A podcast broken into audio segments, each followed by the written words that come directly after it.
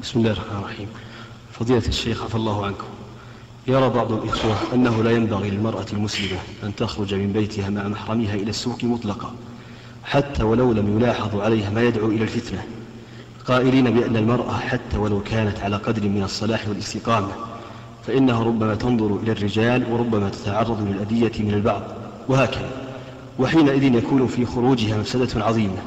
فما هو الضابط الشرعي لخروج المرأة من بيتها بمحرم وبدون محرم للضرورة؟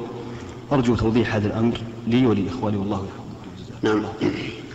أقول لا شك أن بقاء المرأة في بيتها أفضل وأبعد عن الفتنة والشر ولا يخفى علينا كثير علينا جميعا ما يحصل من خروج النساء إلى الأسواق من الفتنة لهن وبهن.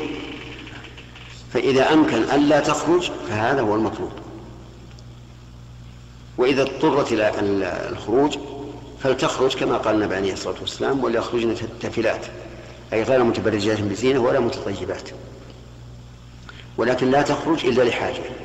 إما أن تشتري حاجة لا يقوم وليها بشرائها لأن السلع تختلف وهي قد تختار سلعة معينة لا يقوم وليها بشرائها مع أني أظن أن الأمر سهل وذلك بأن يشتري الولي السلعة التي ذكرت له ويقول للبائع إنه سيريها أهلا إن رضوها ولا ردها ردها وهذا ممكن.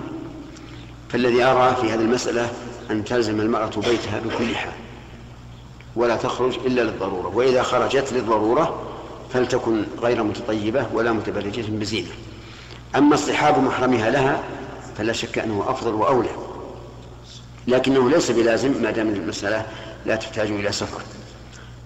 ولكن من المؤسف أنك تجد بعض الناس يأتي إلى يأتي إلى الخياط أو إلى التاجر ومعه أهله ثم يبقى في السيارة والمرأة هي التي تذهب وتخاطب الرجال وربما يحصل فتنة بذلك.